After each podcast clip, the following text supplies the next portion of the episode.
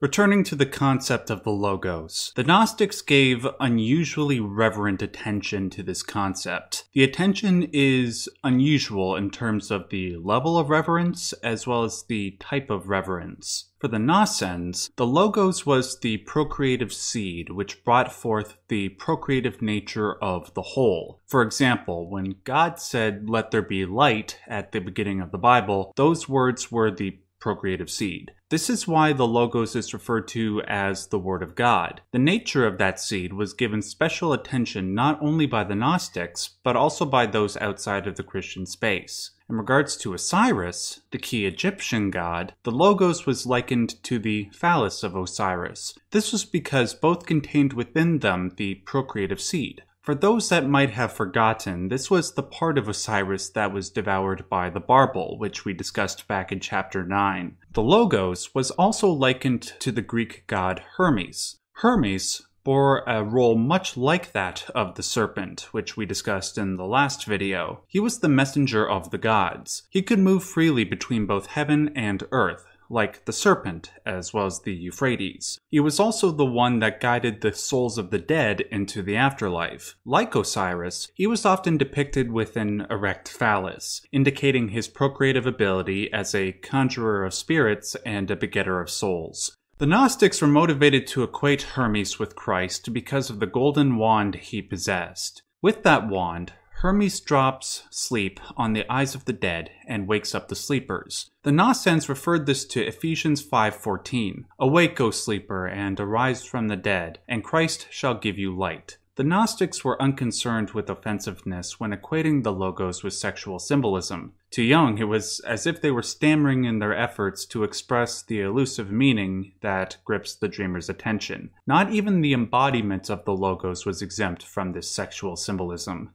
That embodiment was, of course, Jesus. Saint Epiphanius of the 5th century wrote about Christian heresy in his book titled Panarion. One heresy he discusses in that book was the Interrogationes Maiores Mariae. Jung relates the content of this story. Quote, it is related here that Christ took this Mary, not the Virgin Mary, with him onto a mountain, where he produced a woman from his side and began to have intercourse with her. It says that Mary received such a shock that she fell to the ground. Christ then said to her, Wherefore do you doubt me, O you of little faith? This was meant as a reference to John 3:12. If I have told you earthly things and you do not believe, how can you believe if I tell you heavenly things?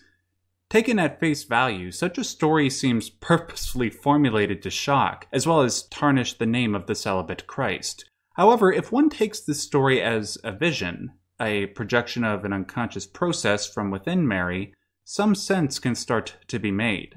As Edinger states in the Aion Lectures, visions of sexual experience often have nothing at all to do with concrete sexuality. Rather, it is as though the unconscious which generates dreams is rooted in biological nature and therefore expresses ideation in terms of natural images. To put it simply, because the fundamental unifying act of nature is sexual intercourse, the unconscious will symbolize that union with the act of intercourse while being unconcerned with the taboo surrounding it. This is why the Egyptians, the Greeks, and the Gnostics were not bothered with equating their gods with these types of images. On an unconscious level, they felt that the equation was the most natural thing that was possible. If this form of psychological reasoning does not adequately prove Jung's point, one can also use the logic laid out in the Bible.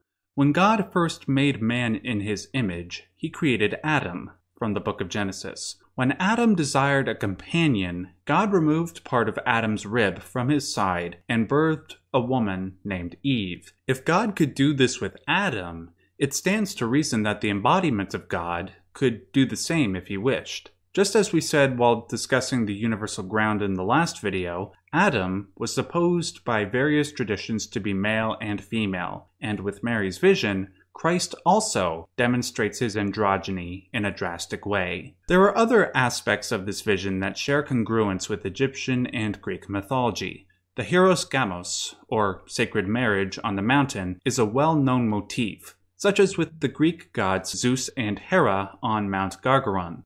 The idea of self copulation is familiar in the Egyptian mythology of Amen as Kamutef, which means husband of his mother, or of Mut, who is the mother of her father and daughter of her son.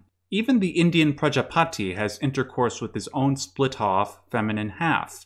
For all of these cultures to influence the Gnostics seems unlikely, especially in regards to the Indian tradition. Jung felt it was better to assume that these images of self copulation were a product of the unconscious. The key point of fascination that Jung had with the Gnostics was their tendency to draw links between their own images and images that had been established in other denominations. This very tendency is what Jung has been doing for not only this entire book, but for a large part of his career. Both Jung and the Gnostics took the imagery of scripture and myth empirically not dogmatically, and used it to exemplify their own themes. It is this approach that made the Gnostics the original psychologists, and it is this approach that Jung was trying to continue.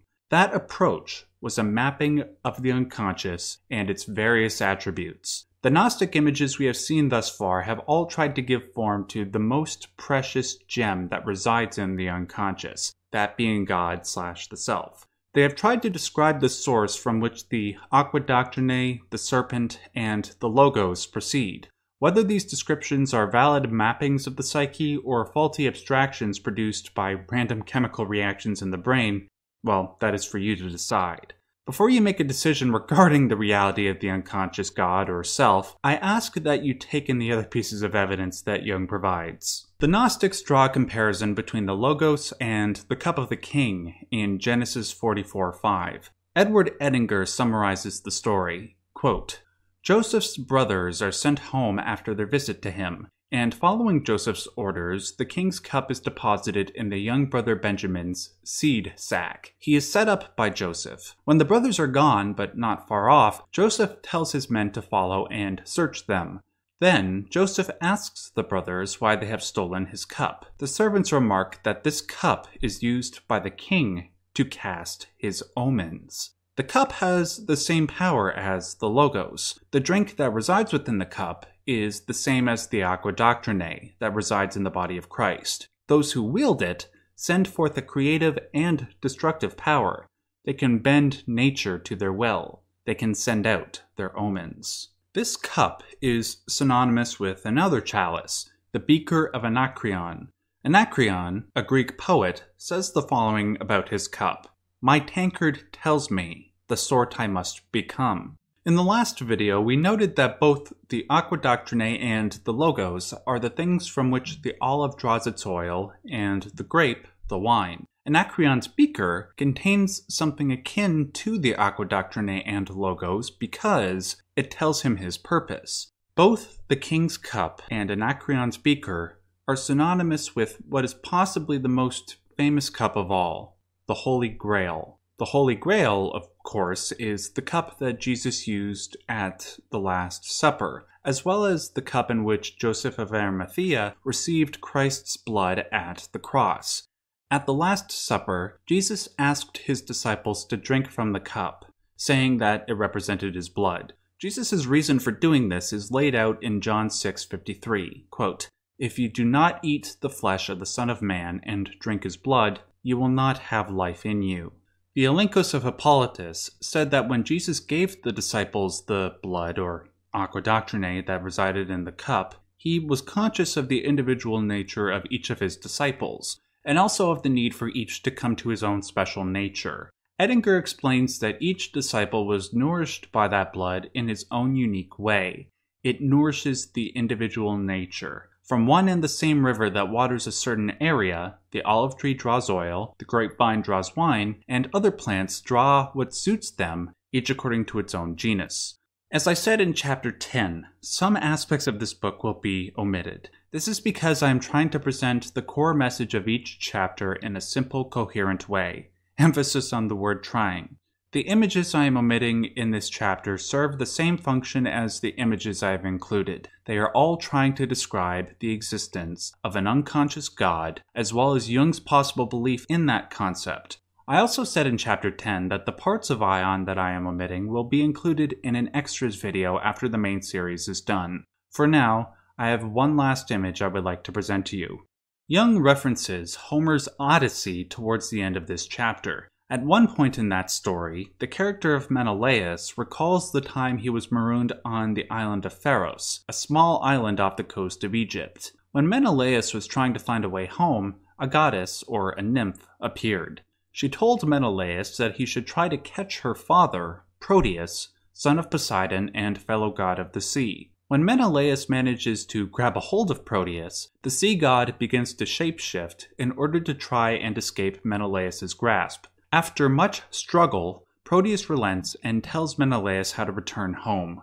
Too young. the struggle between these two characters is akin to the individuation process, the integration of unconscious contents into consciousness. This interpretation is strengthened by the fact that Proteus resides in the sea and can shapeshift, the sea, or water in general, is often used as a symbol for the unconscious. The ability to shapeshift is congruent with the nature of the unconscious as well, in that it has no single form but can produce many. By grabbing hold of the unconscious, one can draw from it what knowledge the conscious mind requires.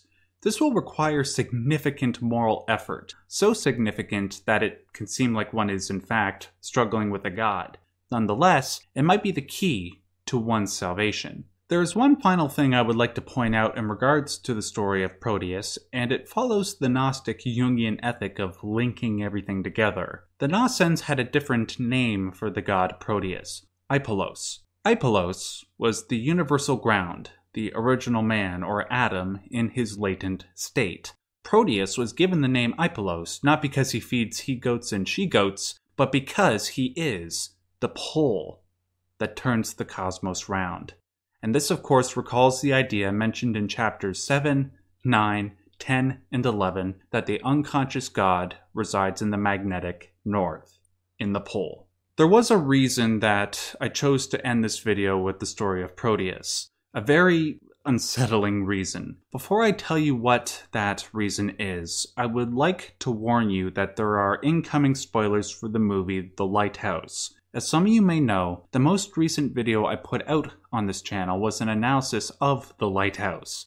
The movie is dripping with Jungian themes and images, as confirmed by the movie's director, Robert Eggers. When I decided to do this video, I was not conscious of the fact that the movie was influenced by Jung whatsoever. I did the video because so many of my viewers asked me to. In the movie, there was a character named Thomas Wake. Robert Eggers hinted that the character of Thomas Wake is the personification of the god Proteus and, by extension, the unconscious mind. Not only of the general unconscious, but also the unconscious mind of the movie's other character, Thomas Howard. The creepy thing about all of this is that out of all the times I could have chosen to do a video on the lighthouse, I chose to do it right before I did my videos on chapter 13 in Aion.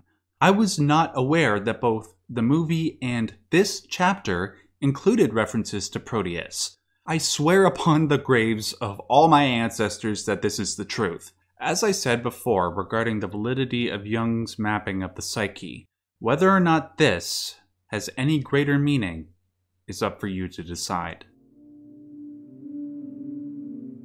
Thanks for watching. Make sure to like, subscribe, and share. Also, if you like the work I'm doing here and want to support me, please consider donating to my Subscribe Subscribestar campaign. It's like Patreon, just without all the unethical business practices. Depending on how much you donate, you will gain a certain number of rewards. If you can't do that, I understand, well, with everything going on, what helps me out most of all, however, is just sharing this video. Share it in a Jordan Peterson Facebook group or something. It helps me out more than you could possibly know. Finally, if you want more discussion surrounding Aion, make sure to subscribe to Uberboyo and Jung to Live By. They provide a lot more insight into these concepts and find ways to make the subject less terrifying and much more fun. Until next time, just remember, stay yellow.